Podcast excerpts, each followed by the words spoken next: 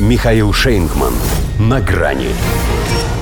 Пустят еще одного козла в огород. Финны отдадут ВВС США в отчину Йолупуки. Здравствуйте. На грани. А ведь было время, когда Саули Нинистё, стоя рядом с Владимиром Путиным, молча, но явно одобрительно кивал, когда президент России во время их совместной пресс-конференции отвечал на вопрос о, как считалось тогда, чисто гипотетической вероятности вступления Финляндии в НАТО.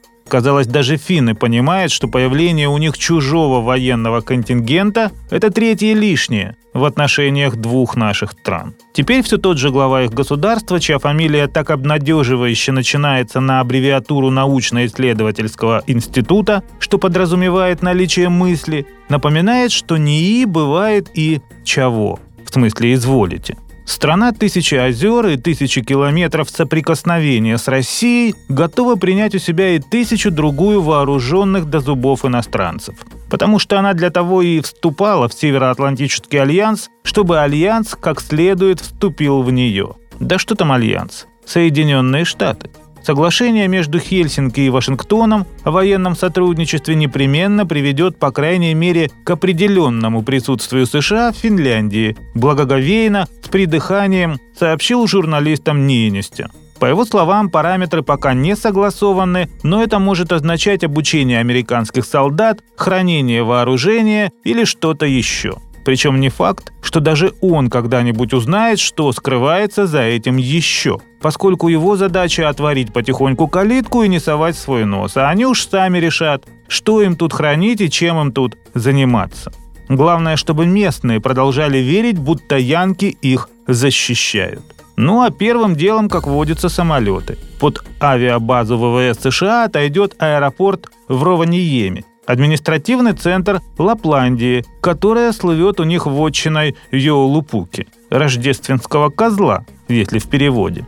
Его, конечно, забыли спросить. А стоило бы, поскольку пускают ведь еще одного козла в огород. Олени уже не смогут так вольно, как бывало, летать по небу. Впрочем, не им одним менять уклад. Но оно, как говорят власти, того стоит – потому что здесь уже не скрывают, что все это мирное время, маскируясь под добро соседей, они жутко боялись и поэтому люто ненавидели русских. Терпели их дешевый газ, скрипя сердце, пополняли бюджет деньгами их туристов, затаривались их дешевой водкой и заливались их дешевым бензином, и все ждали, когда же их от всего этого спасут. Теперь отпустила. Города, правда, приграничные без россиян совсем захерели. Зато не надо держать в себе отъявленную русофобию, если даже спикер парламента, как в лучшие времена профашизма, яростно призывает убивать русских солдат. Да и у Нинюстя, когда он молча кивал под слова Путина о том, надо ли им, чтобы НАТО воевало до последнего финского солдата, это был знак согласия. Ему надо. Что до его страны, то какой бы смысл они ни вкладывали в ее название, с превращением в военный придаток США оно может означать пророчество, по которому Ляндия – это по-прежнему земля, но Фин – это уже ей конец. До свидания. На грани с Михаилом Шейнгманом.